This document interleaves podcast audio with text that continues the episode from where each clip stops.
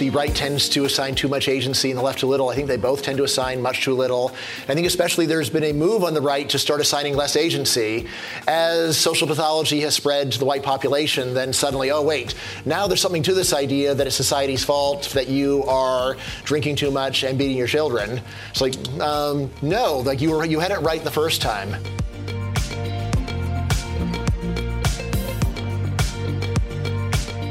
Welcome to Acton Line, podcast from the Acton Institute for the Study of Religion and Liberty. I'm Eric Kohn, executive producer. This week for Acton Line, we're bringing you a debate from our recent Poverty Cure Summit entitled Who is to Blame for Poverty? and featuring Bryan Caplan and Chris Arnade. Acton's Biennial Poverty Cure Summit provides an opportunity for participants to listen to scholars, human service providers, and community leaders address the most critical issues we face today that can either exacerbate or alleviate poverty. Rooted in foundational principles of anthropology, politics, natural law, and economics, participants gained a deeper understanding of the root causes of poverty and identified practical means to reduce it and promote human flourishing. As a professor of economics, Bryan Caplan has published in the American Economic Review, the Economic Journal, the Journal of Law and Economics, Social Science Quarterly, the Journal of Public Economics, the Southern Economic Journal, Public Choice, and numerous other outlets. His book, The Myth of the Rational Voter Why Democracies Choose Bad Policies, from 2007, was published by Princeton University Press and named, quote, the best political book of the year by the New York Times.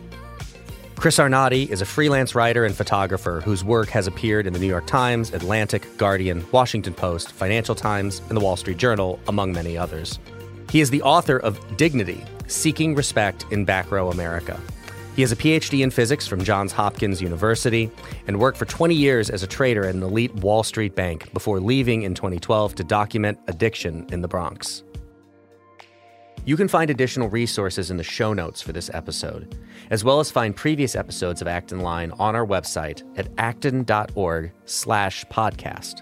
And if you like this program, you can help us reach even more listeners by sharing it with a friend and by leaving us a five-star review on Apple Podcasts. We welcome your comments as well. Acton Line is available on Apple Podcasts, Google Podcasts, Spotify, or wherever you listen.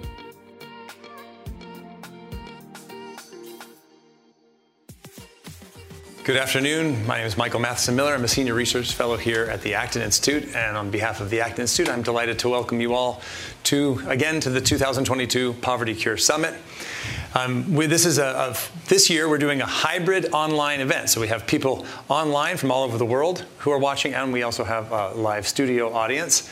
Um, so after the, we'll have some conversation with, with our panelists, and then we can take questions uh, both from online. You can you can submit them through chat or here uh, a live audience. So if you have questions as well, we'll have mics to go around. Um, I, for those of you just joining us, I've talked a little bit about Poverty Cure, and at the center of Poverty Cure's idea is the human person, that the human person is at the center of the economy, and that human persons are not simply gears or machines to be moved around. Uh, but oftentimes when we think about poverty, we can tend to objectify poor people. We can turn poor people into objects, objects of our pity, objects of our compassion, objects of our charity, and we can socially engineer them and try to like solve their problems instead of um, treating them like the protagonists of their own story of development. And so these are the themes uh, of, of, Poverty Cure and at the Acton Institute. So I'm delighted to have a, a panel today. Uh, our final panel of the day is a debate discussion. Probably be some discussion, hopefully a good debate as well, between two really fascinating, uh, interesting panelists, Chris Arnade and Bryan Caplan. So very brief on their on their bios. Chris uh, is the author of a book called called Dignity. Um, is it seeking respect in back row America? Yeah, seeking respect in back row America, and we'll explain. He'll explain what the difference between the front row kids and the back row kids are. And um, you're probably front row kids over here. uh, and um, Caplan is a professor of economics at George Mason University. Also, Chris has a Substack called Chris Walks the World, uh, where uh, he he walks the world. He goes and he spends time walking through cities and meeting people and talking about them. I highly recommend it. Uh, Chris Arnade at Substack. And Bryan Caplan is a professor of uh, economics at George Mason University, um, uh, original Californian like, like me. Um, I would give you Bryan Caplan's all the books that he's written, but that would take up our time. So I'll just tell you that some of his latest books include Don't Be a Feminist, The Case Against Education, Labor Econ versus the World, Selfish Reasons to Have More Children, and Why Politicians Are Evil. How evil are politicians? How evil Question are mark. politicians? Yeah. See, so Let's he- not prejudge things. yeah, so he's not pro- he's not he's not provocative in any way, shape, or form. Uh, so delighted to have both uh, Chris and and. Um, and Bryan here with us. So why don't we why don't we start? One of the things you're working on now, Brian, is a book called "Poverty: Who's to Blame," and the, the theme of this uh, this panel is "Who's to Blame for Poverty." So um, why don't you like maybe quickly, since you tend to have these provocative moves, why don't you make an argument? What do you think in, if we look at the United States today, and we think about poverty in the United States, which is different from poverty in the developing world. Who's to blame for poverty? What do you think? What I say in the book is there's really three things, at least. Of course, probably more than three things. Uh, the first thing I talk about is immigration restrictions in the first world, because if you could just leave poor countries and get a job in rich country, you can almost instantly solve your poverty if you're an able bodied adult. I talk about bad economic policies, which we see especially in the third world, although also to some extent in the first world. Uh, for example, for housing regulation. And then again, the last one I talk about is irresponsible behavior. Uh, this is the one almost everyone wants to keep talking about. So even if I give a talk where it's 95% about bad immigration policy and bad economic policy, the remaining 5% on irresponsible behavior gets almost all the questions. I don't back away from that. Uh, but yes, there's been some very common sense research just looking at why people end up poor. And one very strong result is it is you, know, you don't need to be a genius to avoid poverty in America. You don't need to be a superstar. You don't need to go and cure cancer or develop a vaccine or found a business. Really, all you need to do to have a very high probability of avoiding poverty is simply finish high school, get a full time job, and don't have kids until you're married, and that pretty much solves the problem. Uh, this would not be true in poor countries, but in the US, it really does seem to be true. So, Chris, you you um, in your your book uh, Dignity, you argue that oftentimes the and correct me of course if I don't if I don't if I misrepresent you, but that oftentimes the right tends to give the poor too much agency, and the left tends to give the poor not enough agency, and that what you found in your in your like real life long engagement uh, with people is that uh, there's this there's this tension here that their dignity and their agency is not respected, uh, and nor are the challenges that come to them. So how do you re- uh, maybe talk about that and perhaps respond to, to Bryan's? Be- Before I, um, I just want to say, um, I'd rather have this be a discussion than a debate because you're probably like the debate champion of your high school. I wish. and, I, and I was out, I was out smoking dope in the in the parking lot. Yeah, I wasn't. But thinking about um, poverty in the U.S. in particular is, I, I guess my kind of glib answer is, you know, we um, we are all we are all to blame for poverty because you know if we think about poverty in simply an economic framework, we could solve poverty today. We could just give people money um, and get them above the poverty line, raise taxes on the rich, give people enough money and we would have solved quote the, the kind of the, the definitional um, poverty but i think what we're talking about here is kind of more what you would call um, dysfunctional behavior um, and i guess the way i look at it is i look at everything within the context of I look at things at a cultural perspective, not you know, so much as an ec- economic perspective. So, if I see somebody makes what he would say is irrational, reckless decisions, I ask why did they do that? And often it's because it's a product of where they grew up. It's a product of not having enough information. It's a product of, if you think of culture as a tool, toolbox that you- you're given, um, their toolbox is very different in many cases. People have very different toolboxes, and that's partly the product of where you grow up.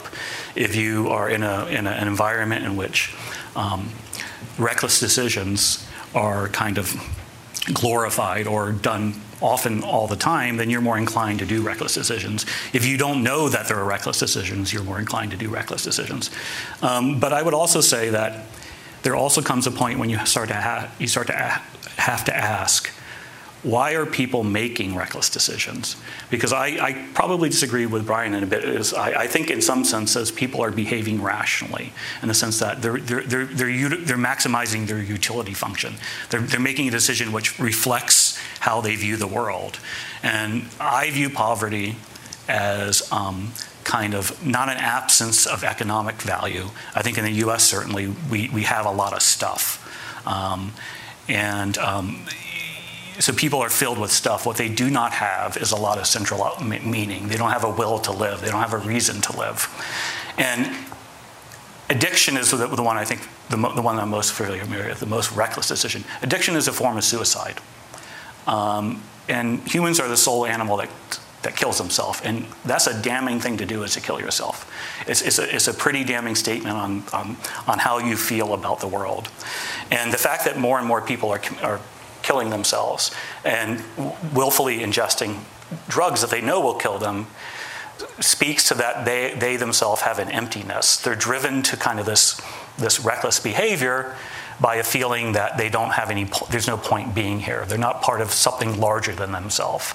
So I kind of, I'm, I'm give, I give people more the benefit of the doubt because, you know, uh, the idea that if you if you want to understand somebody, walk a mile in their shoes. You know, I, I, certainly haven't walked in their shoes, but I've sat at McDonald's with them for, for, more than an hour, and I, I, I generally there is people, you know, there's, I'm not going to completely dismiss the idea that people, there's different behavior. There are some people who have very different behavior. But um, I do think that you have to look at the broader context in which people make their decisions. Bryan, you want to? Wow, yeah, sure. I want to say a lot of things. Um, he was so, debate yeah, champion. Yeah. Yeah, so first of all, I don't think that it's true that the right tends to assign too much agency and the left too little. I think they both tend to assign much too little. I think especially there's been a move on the right to start assigning less agency. As social pathology has spread to the white population, then suddenly, oh wait, now there's something to this idea that it's society's fault that you are drinking too much and beating your children. It's like, um, no, like you were, you had it right the first time. Uh, it is a beverage. You do not have to put it in your mouth. Uh, and furthermore, like sort of the idea that uh, these ideas are alien to communities like this, that's just not true when you read ethnographies of poverty. It is totally standard for parents to be telling their kids, I don't want you to make the same mistakes I made. They are mistakes. The teachers are telling them these are terrible mistakes, don't do it. Look at where it ends up. It ends up in my, in my situation. And then kids don't listen anyway. It's not like they didn't hear any other view, it's that they cared more about what their peers were saying than about what the people that actually had experience were saying. Again, as to what's going on, um, you know, I, I, I, for me, it always comes down to this: you know, like, um, you, did you have a reasonable alternative that, you know, to not do this thing? Right. So you know, someone says, "Well, someone is holding a gun to my head, and that's why I had to kill that person because if I didn't kill them, they would have killed me." Like, that's a pretty good excuse. On the other hand, if your excuse is they would have made fun of me if I didn't do it, that is a terrible excuse. It wouldn't get you off in a war crime trial right? Uh, and, for, and a good reason too, right? It shouldn't get you off on a war crime trial. Uh, so anyway, uh, I would say that like, you know, if we think of this as something only that an outsider would say, then you, it's easy to dismiss it and say we're all to blame. But I say, look, it's not something that only an outsider would say. People who are embedded in the communities, they, who have had experience, they see it with their own eyes, and they don't take these same excuses. So why should we? Um, Bryan, further on that, you, have kind of made the argument that there's also a move you, uh, in both the left and the right um, to say, well, the elites are the mm-hmm. source of my problems. Mm-hmm. And I, why don't you develop that a little bit as mm-hmm. well? So, first of all, it's a totally unconstructive attitude, even if it's true. right? So it could very well be that like, elites have messed everything up for you. It's like, all right, well, so now what should you do? Should you go and take heroin because the elites are bad? That is a terrible response to that situation. Um, my colleague Tyler Cowen has this uh, parable about a banana subsidy. This is one where the government subsidizes bananas, and then people store piles of bananas on their roofs, and then the roofs collapse and they die. And it's like, if only the government had not passed the banana subsidy, they'd be alive. Yeah, but also, even with a banana subsidy, you probably shouldn't have been putting the bananas up on your roof. Uh, it's just not a good idea. Um, now, in terms of the extent to which elites really are to blame for things, uh, I would say that you really need to take it case by case. Uh, for housing regulation, where I'm wrapping up a book on that, I think that elites very are heavily to blame. Often they're local elites rather than national elites. But nevertheless, they are pillars of the community saying, oh, we couldn't possibly allow you to tear down this wonderful colonial house and replace it with a skyscraper that will house a thousand people. That would just be a disaster right? That's more of an elite thing to worry about. In the case of immigration restrictions, which I write about a lot, I think that is you know, not so much of an elite thing. I think elites tend to be on the side of more immigration, and that's where I will say, all right, well, the elites get some things right, some things wrong. Uh, so I guess that's where I would go with that. Great, thanks. Uh, speaking of elites, Chris, Um, after smoking weed at school, uh, Chris did a PhD in physics at Johns Hopkins, and then worked as a bond trader on Wall Street for 20 years. And um, one of the things that you you've said, Chris, uh, and you can maybe talk a little bit about this, uh, but you began to take these walks, and you went to Hunts Point in the Bronx, and you spent a lot of time there. And one of the things I've heard you say is the problem of poverty is really not so much the problem of the poor; it's the problem of the, the rich and the elites because of in a sense, the things that we value. Now, you differ from Bryan on that. Do you, yeah. want to do you want to maybe talk about that? Yeah, I mean, I, you know, going back to a point you said earlier, which was, um, you know, it's not like they don't have these values in these communities, but those values are being eroded, and they're being eroded by the elites. Like, so if you if you look at like the kind of things that give people a sense of a sense. We replaced what I would call local regulation, family, um, place, um, church with government regulation. And so when we decriminalize something like marijuana, or we, we, we legislate away kind of, um, you know, make it e- easy divorces and all these things, we basically, when, when, when the government is the sole moral regulator, when you, when you actually de- de- deregulate something and, and, and make it legal, that's a moral claim to, to, to, many people in the working class. That's like, okay, you, it's okay now. It's, it, it's no longer profane, it's sacred. So what you have in these communities is a real absence of regulation, self-regulation that comes from that basically come from the top down. And so, what what, what I would say to, to Bryan in some senses is, I think there's a, I call it a justified cynicism within within these communities towards authority. Um, it comes from the fact that every every body that's ever all their dealings with um, authority figures, and in that, in that they see that's, that's schools, that's um, guidance counselors, that's police, that's um, voting, um, that's the DMV, um, and it's mostly the legal system. Everything is negative. All their interactions with authority figures is basically being scolded, being being um, being up, being um, being wronged. You know, you can you just you spend time in, um, in, in poor neighborhoods and you see how how the interaction between police and um, and kids go is it's not I, I, don't want to demonize the police because the police are in a no-win situation but the judicial system crushes them and it's, it's, it's, something that they have they come it's a it's a it's a soulless bureaucratic system filled with fluorescent lights and linoleum floors that gives them nothing but problems. So there's this there's this real antagonism between the government and, um, and kind of the authority figures that breeds what I call a justified cynicism that leads, in many cases, again, I'm not saying they, got, they, they had bad experience with the judicial system, therefore it's okay to be an addict.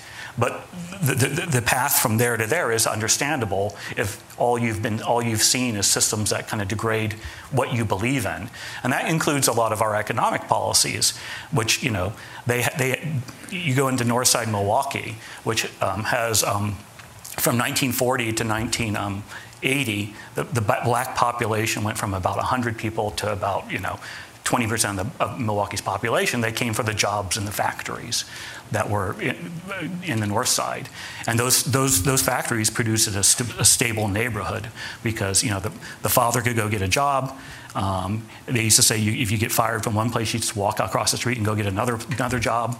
And it allowed them to, to, to, to put their economic house in order so they then could put their, their, um, their, their, family in order. And actually, um, when, when those factories started moving overseas, the deindustrialization, that completely crushed the neighborhood.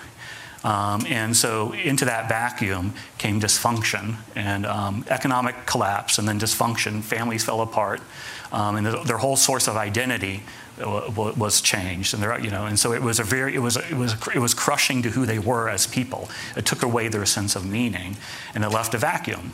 Um, and one of the things I've talked about a lot is, um, you know, I think it's hard for people to understand why some people use drugs.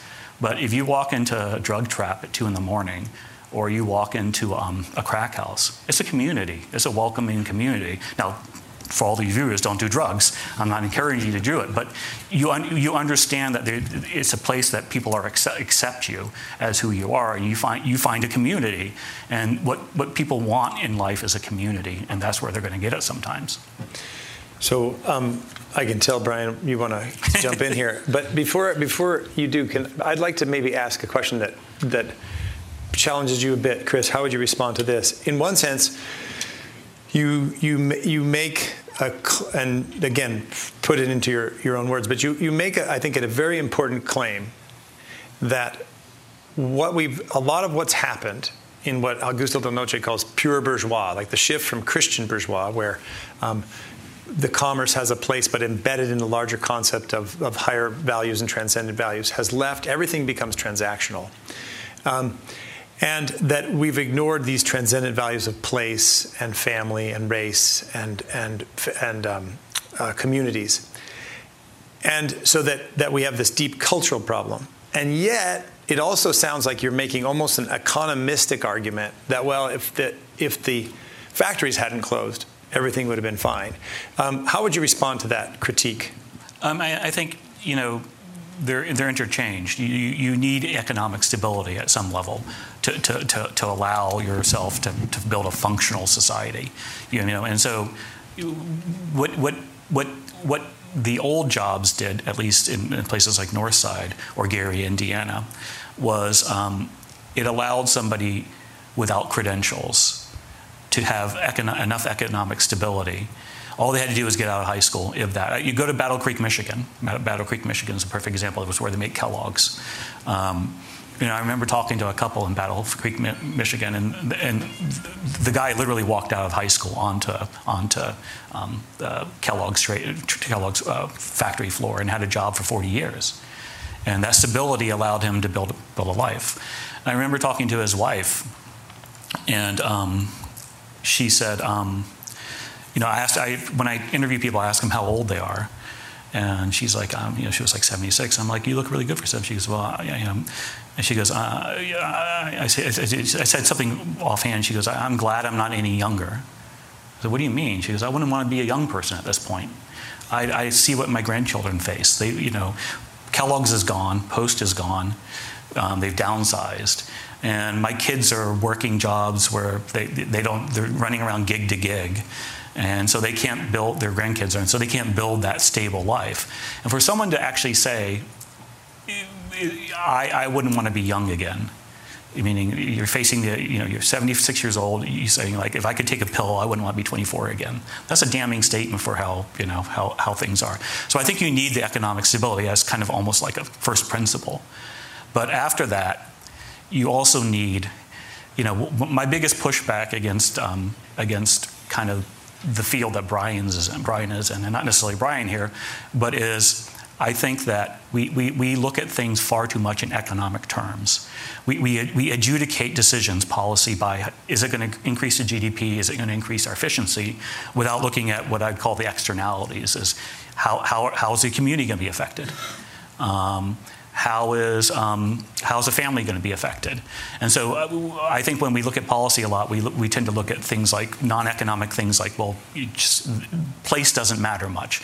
If a factory is here or if a factory is here, it doesn't really matter. It matters a lot to the people in this town if the factory is here rather than here. it matters immensely. It's, it's like it's so much. It matters so much. It's like removing one of their their arms. If they have to, if they if they, if they two generations from Appalachia or two generations from Selma, Alabama, and you're telling now now you have to move to New York City, that, that's, that's, a huge, that's part of their identity, and that's a big cost. Yeah. And as you say, that's different from what you call the front row kids who are moving as a normal thing. Now, I, I studied debate uh, moderation. I have a PhD. I, I've, Were you champion I've, debate moderator? I was a champion. I actually would. I, I was. He needs more time. uh, I was a champion debate moderator, and so I learned this uh, technique. When you have um, Dr. Bryan Caplan, you just go like this, Bryan. A lot of the arguments that Chris makes seem plausible when he's telling them to you, but if you just imagine being in a dialogue with the person in the situation and being another person that knows them, I think they really just don't feel plausible at all. just imagine that you were the mother of a teenager who is hanging out with a group of people that are using heroin, and you say, Why are you doing this, son? He says, Well, you have to understand, mom, there's a great community, and I feel like I'm part of it, and people need community would seem ridiculous. Say like, no, you don't. It's not a good community. It's a terrible place, and there's plenty, plenty of better options. I can tell you five right off the top of my head. And then if the teenager says, yeah, yeah, but I don't want to go to the church group. I don't want to go to the library group. I want to hang out with the cool kids doing drugs. That's where it's like, okay, so the first thing you said is really very little to do with what the actual problem is.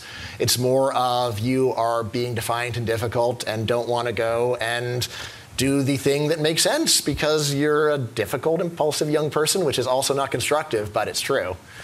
Uh, so now, when we're thinking about how hard it is to be poor in America, I have written about immigration, and I am very fond of this argument, which is not popular, but it's still very deep.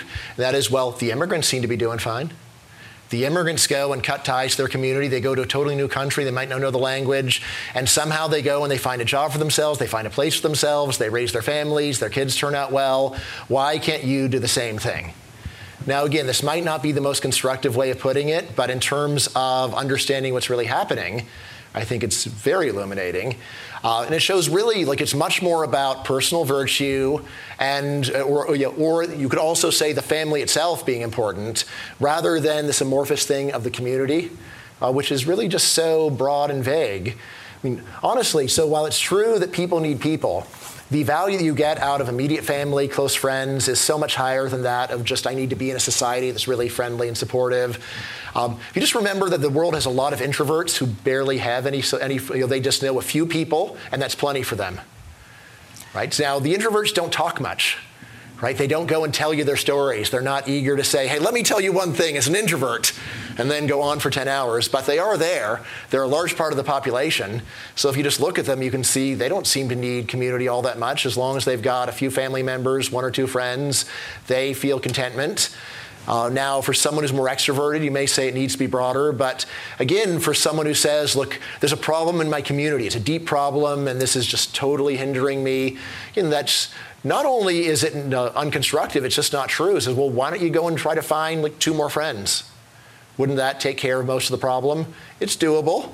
And they don't have to be heroin addicts, actually. They could be friends with jobs who are conforming to the success sequence, right? And then you could hang out with them, and that would be a, a big enrichment to your life. Why don't you try doing that?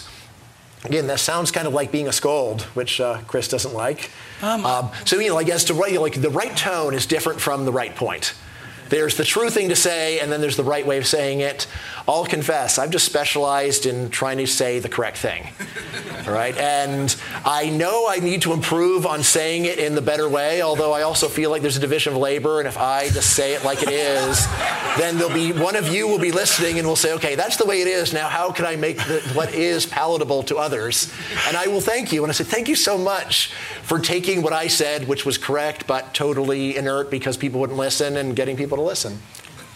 I mean, I guess my my thing is, as someone who spent a lot of time in these communities, um, I, I, just have a lot more empathy with people who and understand a lot better. Uh, I, understand. I, I don't justify it. It's not a justification. It's not a moral approval of people who see who are who are surrounded by depressing situations, who are sur- surrounded by um, uh, limited options who um, are being told um, directly and indirectly that they're losers um, because um, you know of, of, their situation.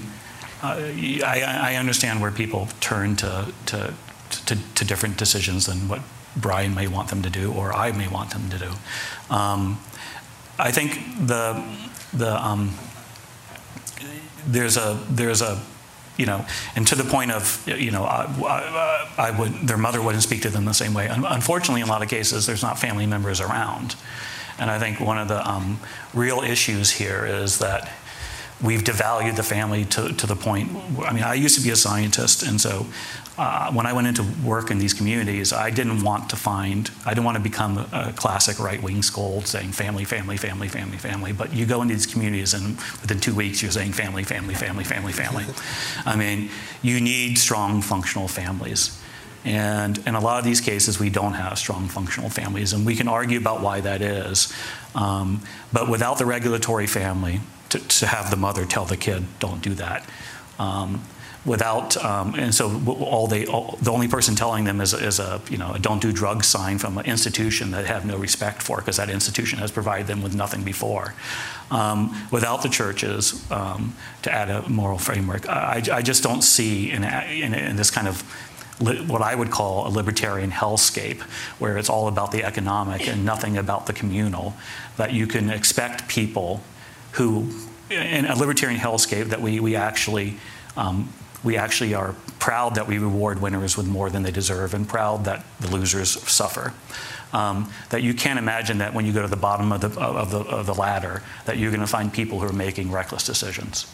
I, I just, you know, I think we've created a situation that is just is you know we've created this ruthless meritocracy so-called meritocracy and there's only one ladder out and that one ladder out is the educational system and the educational system is stacked against them um, I, I don't see where you can't have some empathy with the people who are at the bottom who are told because we because with just enough hard work you can make it out. The flip side of that is if you're at the bottom, you're a loser and it's your fault. Um, I just don't see how you can look at the, those people in the face and tell them that you know you just need to work a little harder. I mean, I mean, I just like some of the people I'm, I'm thinking about. If I had told them just to work a little bit harder, you know, I would have felt like an asshole. I mean, just point blank, because that just they're they're in a trailer park in the middle of uh, middle of uh, Appalachia, or they're a, you know a black kid in Gary, Indiana, surrounded with empty lots and barbed wire, and I'm supposed to tell them just to work a little harder. So, Bryan, I'd like to move here to education in a minute, where you both actually uh, we agree on that one. You have agree on that one. But before we go to education, just besides the education part, do you want to give one more response to Chris as the comment there, and then then I'll restart us on education. Uh, sure.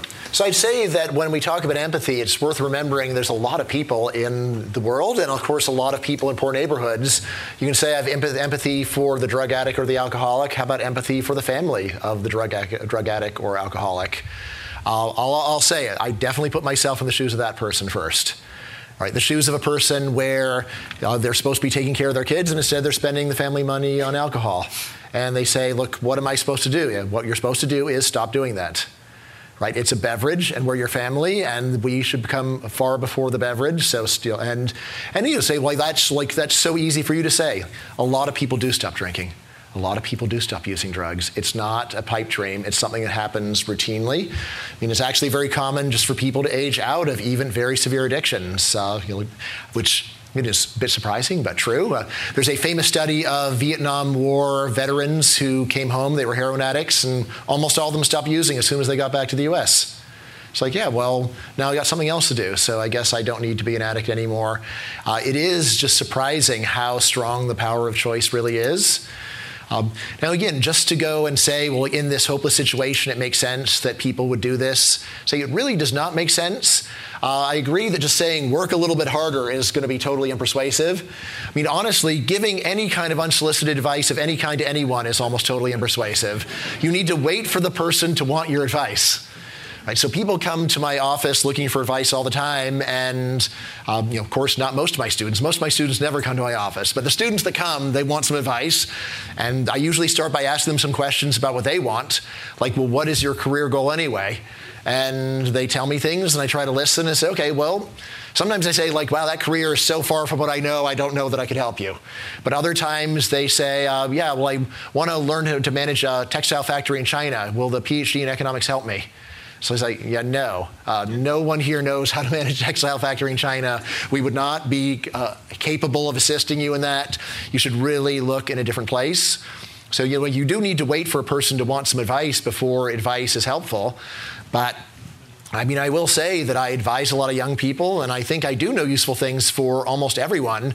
Um, like, you know, I, I, will say this is probably one of the things that being a dad has done more to me than anything else, which is just to convince me that I can help anyone if they will listen.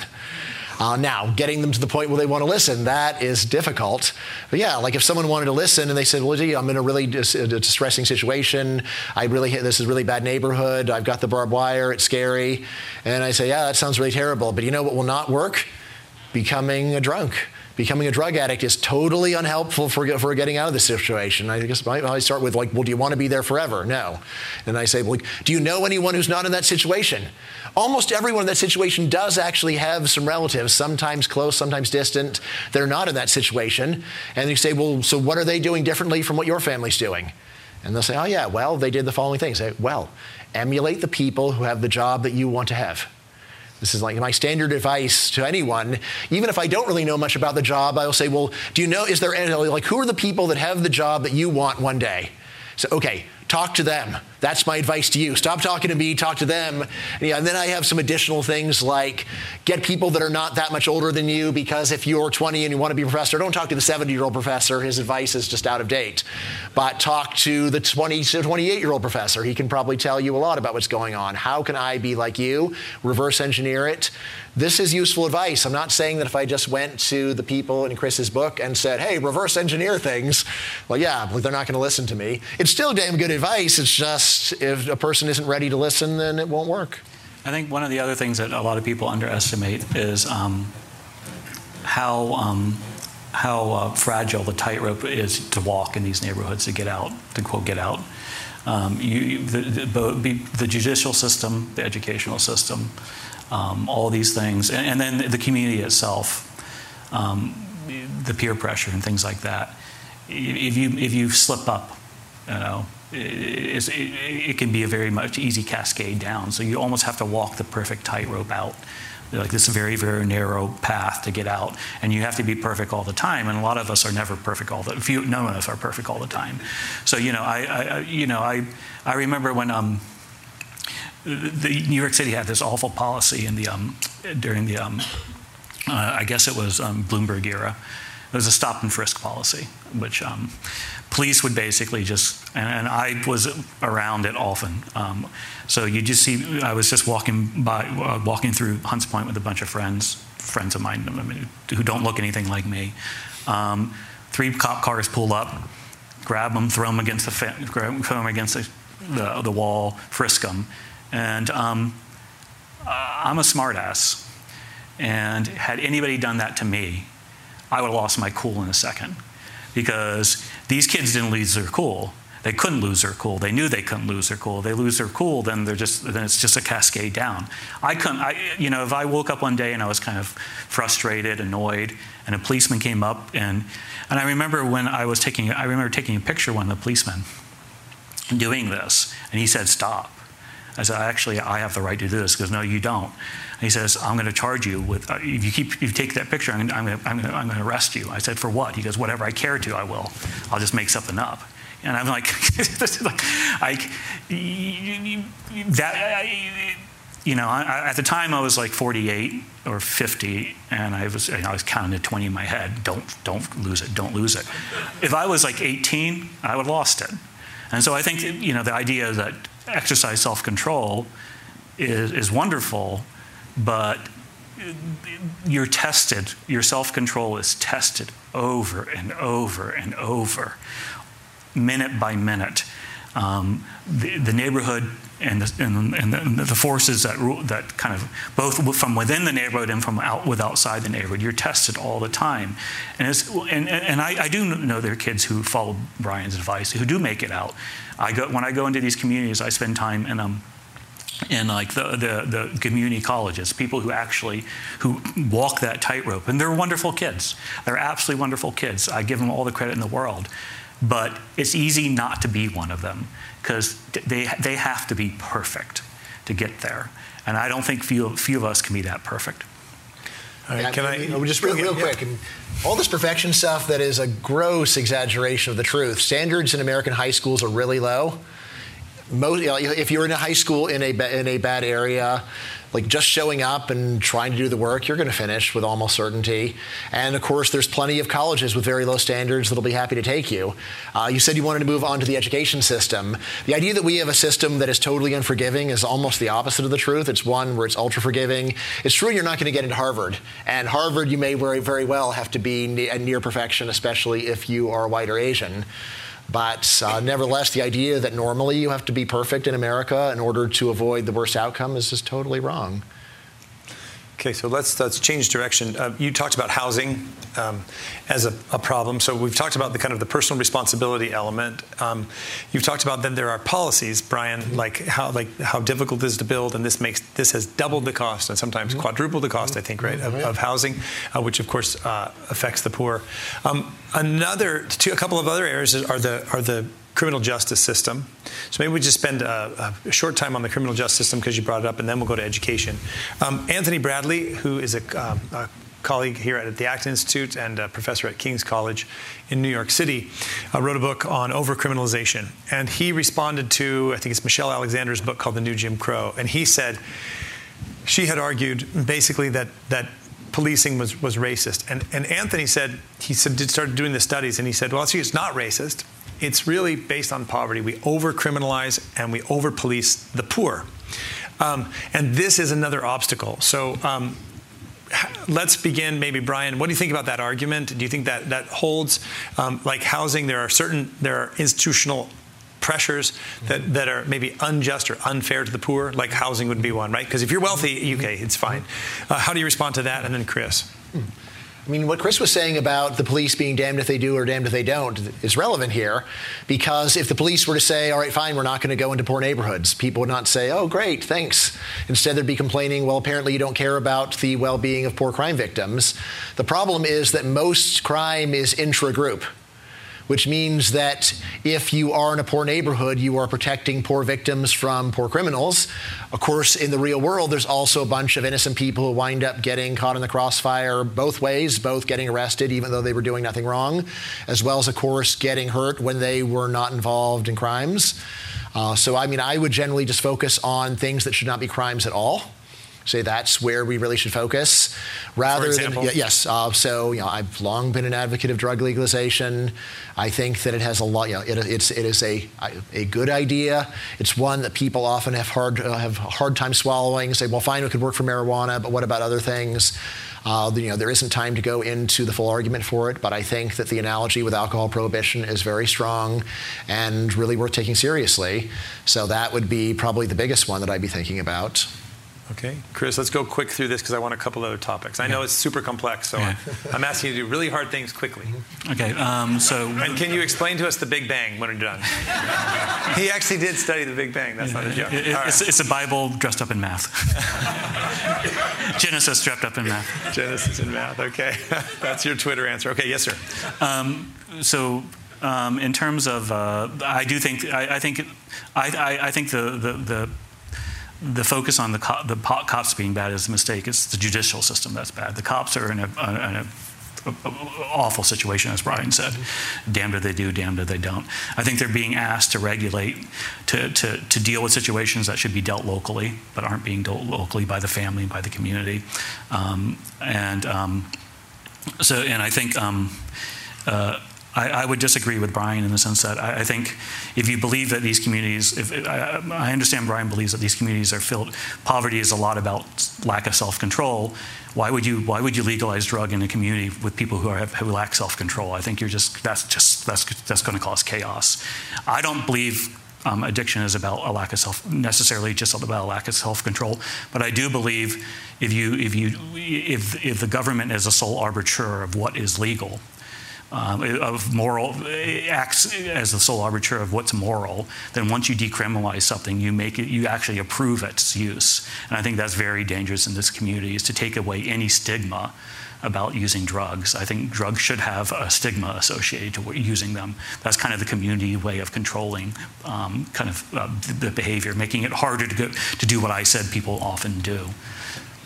Um, so there's, I know a lot. We, we I think did I get all? Yeah, no, I don't know. Did you want to say one more and pretty quick thing just about, like you've talked before about how you think that, uh, how did you explain it? That um, oftentimes wealthy people will just get away with things that oh, poor yeah. people I mean, don't. I, I, just think I just think that um, uh, the, the quip I used to say is that, um, and, and, I do agree with Bryan that um, the, the, the, system is not is, is stacked against the poor, poor not just the, not just uh, it's not a racial situation. It's, it's much more about uh, class. Or you, yeah, Anthony Bradley. Yeah, yeah, it's much more about class. I mean, um, but in terms of um, again, it's just it's, it's it's kind of a it's both a kind of a economic plus a cultural issue, which is just there's a lot like um, I used to say that poor people, pe- rich people make mistakes, poor people go to jail.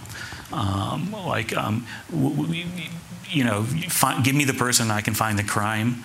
Um, the libertarian view, I believe, is that we have way too many laws, way too many laws and regulations which affect poor people.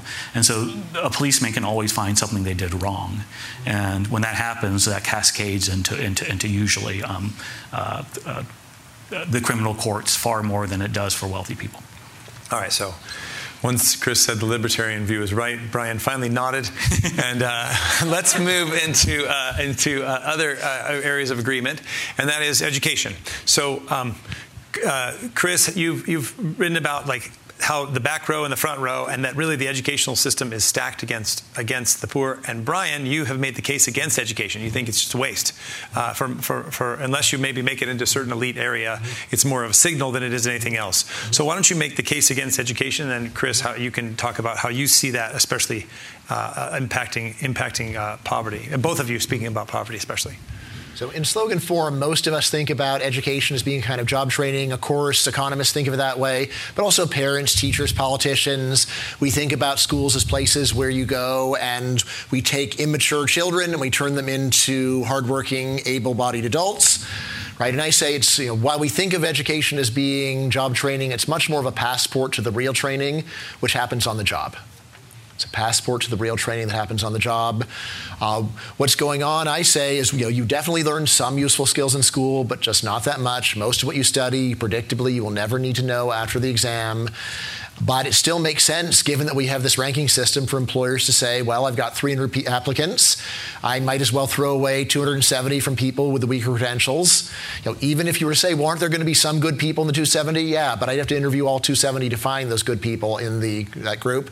Whereas if I go and limit myself to the well-credentialed people, then I am going to spend a lot less time trying to find out, uh, to, to, you know, spend a lot less time in fruitless interviews. So I think a lot of what's going on with the education system, I'd say a majority of it really the main reason why education pays is that we have a system where you go to school and you get a stamp on your forehead. Now, what's the problem with this? From the point of view of the individual, it really doesn't matter. Remember, I was talking about finish high school? This is advice to an individual. Now, this does not mean that if we would just get everyone to finish high school, then we would solve our problems. Uh, rather, what it means is that if everyone had finished high school, employers would then raise their expectations about how much education you need to be worthy of not having your application thrown in the trash. Uh, this is what's called the problem of credential inflation. There's overwhelming evidence that there's been massive credential inflation over the last century. Basically, the job that you have probably could have been obtained by your parents or grandparents with years less education right? There are a few jobs that, uh, that have spread, that become common, that do require more years of training, like in tech. But most jobs are not like that. Rather, for most jobs, it's just that to be in the running, you need more degrees because other people have more degrees. Uh, for society, this is very destructive and wasteful.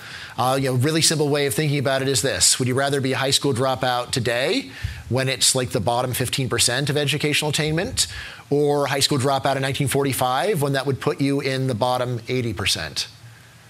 Right, so you know, I guess it would be like 75%. So yeah, like in 1945, only about 25% of Americans had finished high school. So the stigma against someone who hadn't finished high school was very small, which meant that there were lots of job opportunities for you. Of course, we generally think about our system as being great for the poor because if there is a highly talented poor student, we roll out the red carpet for them, and we really do. But what about the siblings of that highly talented poor student? They, pro- they are dealing with a system where they're not likely to get the degrees and then opportunities they would have had just to prove themselves by working on the job and moving up are just much less than before. So I think we, anyway, we have the system where there's a lot, we've created a system where there's a lot of social pressure to get an enormous amount of education. For most people, it's super boring and pointless if you just say, yeah, well, super and pointless intellectually and practically, but socially it's very useful because it's the way that you get a good job.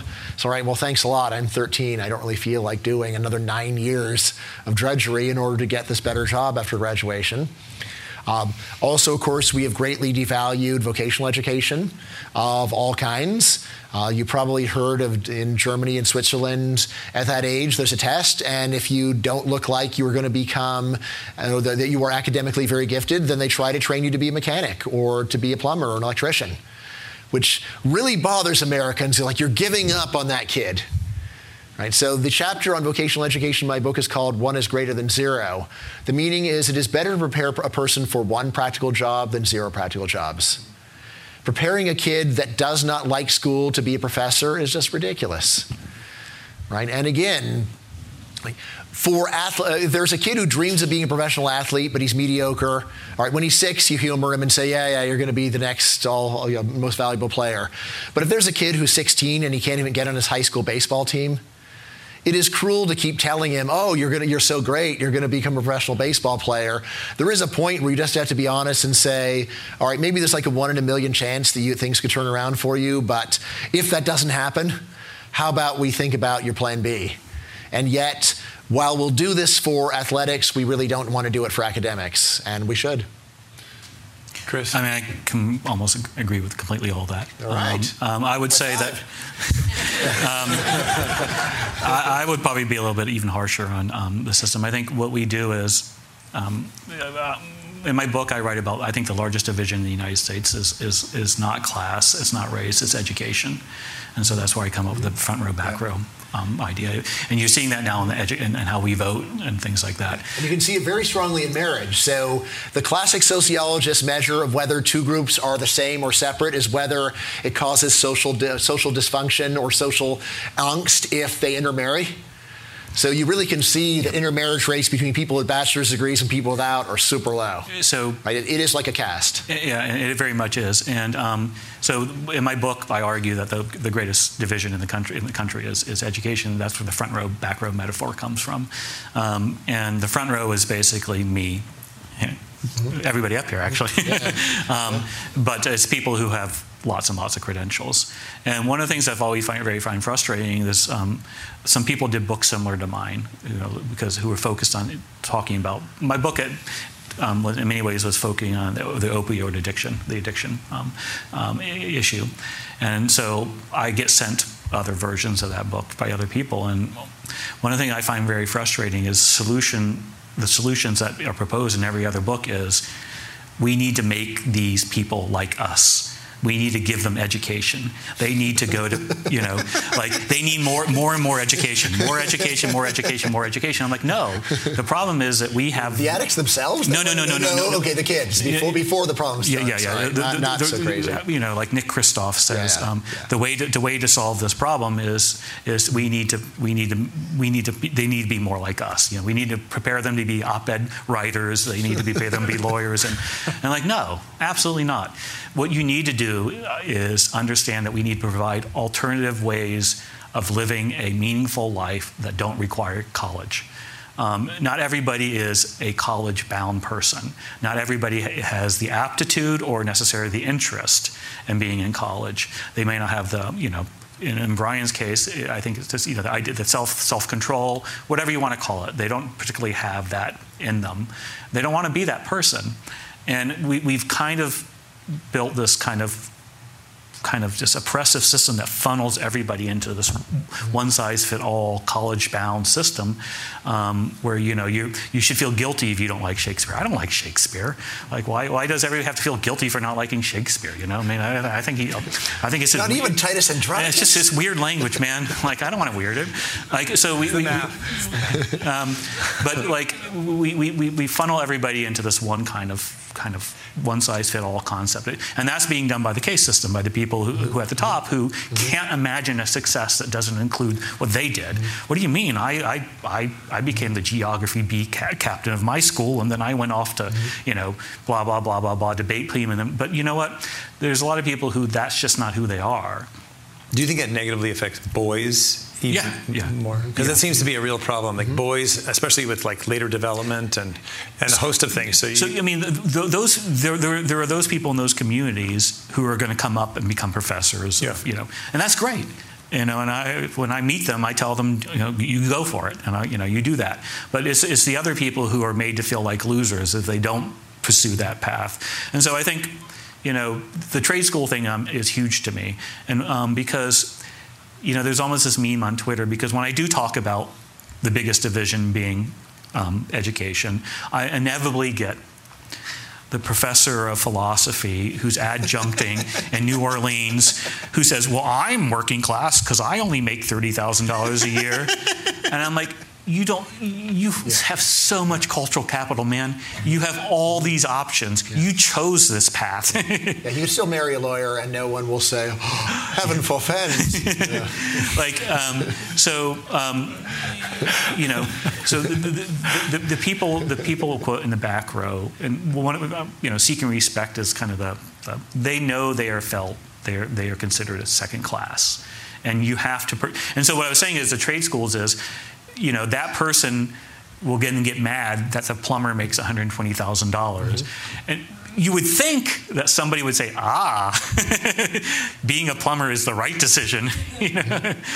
um, so uh, I'm going to get to questions from the audience, but I have. Um, Chris has a great line that this will. This is I'm selling his book here. He has a great line. He says, "I went to Huntsville, uh, the Bronx, uh, an atheist and a vegetarian, and I came out uh, going to church and eating McDonald's.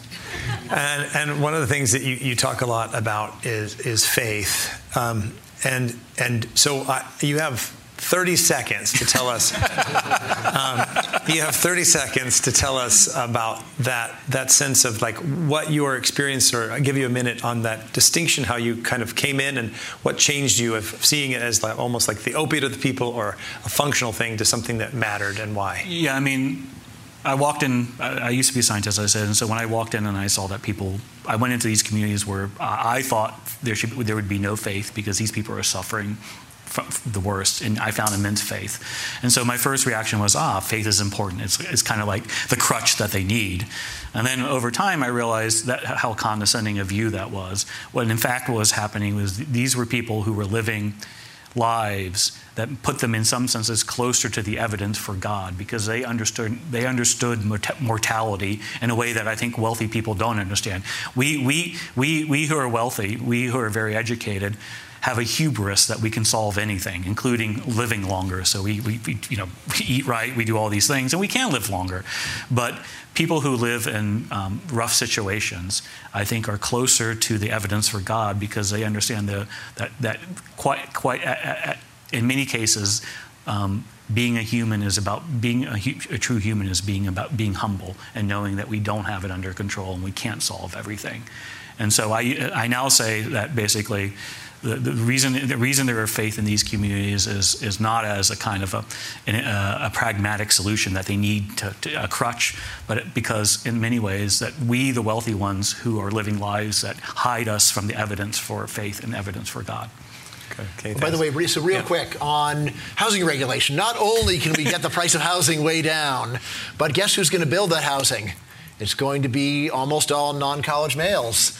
Uh, this is meaningful work. It's the kind of work that it's similar to working in a factory. In ways, actually, maybe better because you actually get to see yep. that you have, that you have constructed this thing. So, and remember, this is an enormous industry already. So, if we could just double this industry, it would make an enormous difference in terms of providing a, a, a, economically sustainable, realistic economic alternative. Whereas protectionism is really just about reviving some industries that have died anyway and where we can just get it cheaper. But for housing, on the other hand, is something that we totally need, totally can do. So it is just one the, the, such a missed opportunity. One or it will be until my book comes out and changes everything. Right? All right. As a professional moderator, 15 seconds. So what I would say to that is, um, people way too talk too much, way too much about the dignity of work. Um, the only place where dignity is, where you actually get dignity of work is when it's a craft, when it's something that you actually are, where you are in control of the process. And that includes things like carpentry, that includes things like um, auto work, that includes things, that is not working sales necessarily. And I, people who work sales, I, look, God bless them. It's, it's, it's, hard work. What I'm saying is, dignity of work comes from someplace that where you actually are involved in the process of making that. That becomes who you are, and that's generally craft work. Okay, so um, there's one more debate I wanted to get to, which is free trade. Um, but we don't have time because we have some questions. Uh, so um, why don't we start with the question from, from the audience? And there's the question who has the mic? Okay, all right. Well, that mic is getting passed around. Raise your hand if you have a question from the audience. We'll get you a mic. And here's a question from, on, uh, uh from some of our online viewers. Um, is there a way out of poverty that doesn't include moving out of low resourced communities? Bryan? I mean, there's definitely a way. There's so many different things you can do. I would, I mean, like, I would definitely say that moving away is one of the most obvious things to do. Say, like, where are there jobs that you want to do that are out there? Uh, if they say, like, I really absolutely have to stay here, then I guess the next question would be, all right, so who in this community do you know who has the job closest to what you want, and talk to them and find out how they did it. Question. Oh, thank you. Um, I, I, first of all, I just really enjoyed your back and forth debate from very different perspectives on such a challenging issue. So thank you for that. Um, one fact that's uh, I want to bring up and see if you guys respond to was that in the local area, I think of Native American communities or others where I've read and seen in research that right the most predictive element of being impoverished is your zip code. Mm-hmm. So then you have to stay in that community. You know, for people in that community, there is no way out. How do you explain that if you're just saying it's more of a choice? Hmm. You know, I guess I would say that you know, if there's a poor zip code, the people that want to go and get out are probably going to leave the zip code, and then they won't be in the zip code anymore. Uh, doesn't show that there's no possibility. Uh, I mean, it, w- it, would say that you've got to be flexible. Sometimes I have a student who says, "Look, I really, really want to get a better job. It's got I need to be a professor of you know, geothermal dynamics, and it has to be in the DC area." And that's like, okay, that's going to be a tall order. If you're going to, if you want something that specific, then there's probably not going to be a lot of opportunities like that. So yeah, like you know, always start with cast a broad net. I mean, like if there's something that's a deal breaker for you, then we'll have to work with that. But I would say that uh, that you know, like you know, if someone really wants to stay in a, in a, in a very specific community with no, with very low opportunities, then yeah, their op- op- their options are going to be poor. Although even there, I would always say, all right, let's figure out the best thing that you've got right here and again, the best thing normally is to ask the person himself and say, well, who are the people that you personally have seen that have the job that you want to get? And also make sure they're not that old right? You don't want to get someone who's so old that their experience is irrelevant, and then say, "On let's let's loop them in. On, let's loop them in on this conversation." Or maybe it's like, "I'll pass you off to that person because all I can do is tell you that I'm not the right person to talk to." All right, Chris, we're almost done. Your final comment. Um, what would be the question? On this question about moving and like Native American communities, this zip code being kind of a, this limiting thing. And it does um, have to be fast. I'm sorry because I think we could go another hour uh, with these with these gentlemen. Um, but I mean, I, again, I think that I, I, think it's bad policy if we're asking people to be economic immigrants in their own country. I think that's just like I think we've we've we've we've, we've built a, a, country that I don't think is is the right way. Okay. This, of course, leads us now. It always was that way, though. The U.S. has always been a place for people moving around. That's the whole way the frontier gets settled is people saying, hey, things aren't that good here. Is there something else better someplace else? It's not the end of the world to have to move, right? I mean, like, uh, like some people don't mind at all. Some people actually like it. I mean, like, first question is, well, do you even like this area of the country? No. Well, guess what? I got good news for you. There's other places that you probably like better. Let's let's let's find one you like. All right. So I'm sorry. I wish we could keep going, but I have 28 seconds left, and so thank you very much. Uh, if you want to stay here, if we can convince them to stay, to the people who are, are here in person, I think maybe they could take up more questions. But to those watching online, thank you very much for taking the time to join us for the Poverty Cure 2022 Poverty Cure Summit. Um, next one is 2024. And uh, please come to acton.org, povertycure.org, and look at Acton on Demand. We have a lot of uh, uh, information where you can watch those things. So thank you very much and, and have a great day.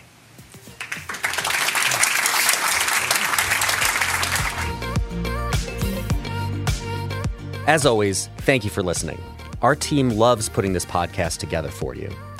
It's encouraging to hear from our listeners. Feedback is incredibly important to us because it lets us know what you'd like to hear more of, including the kinds of topics you're interested in most. If you have comments, feedback, or ideas for a show topic or interesting guest, you can email our team at producer at acton.org. Until next week, for Acton Line, I'm Eric Kohn.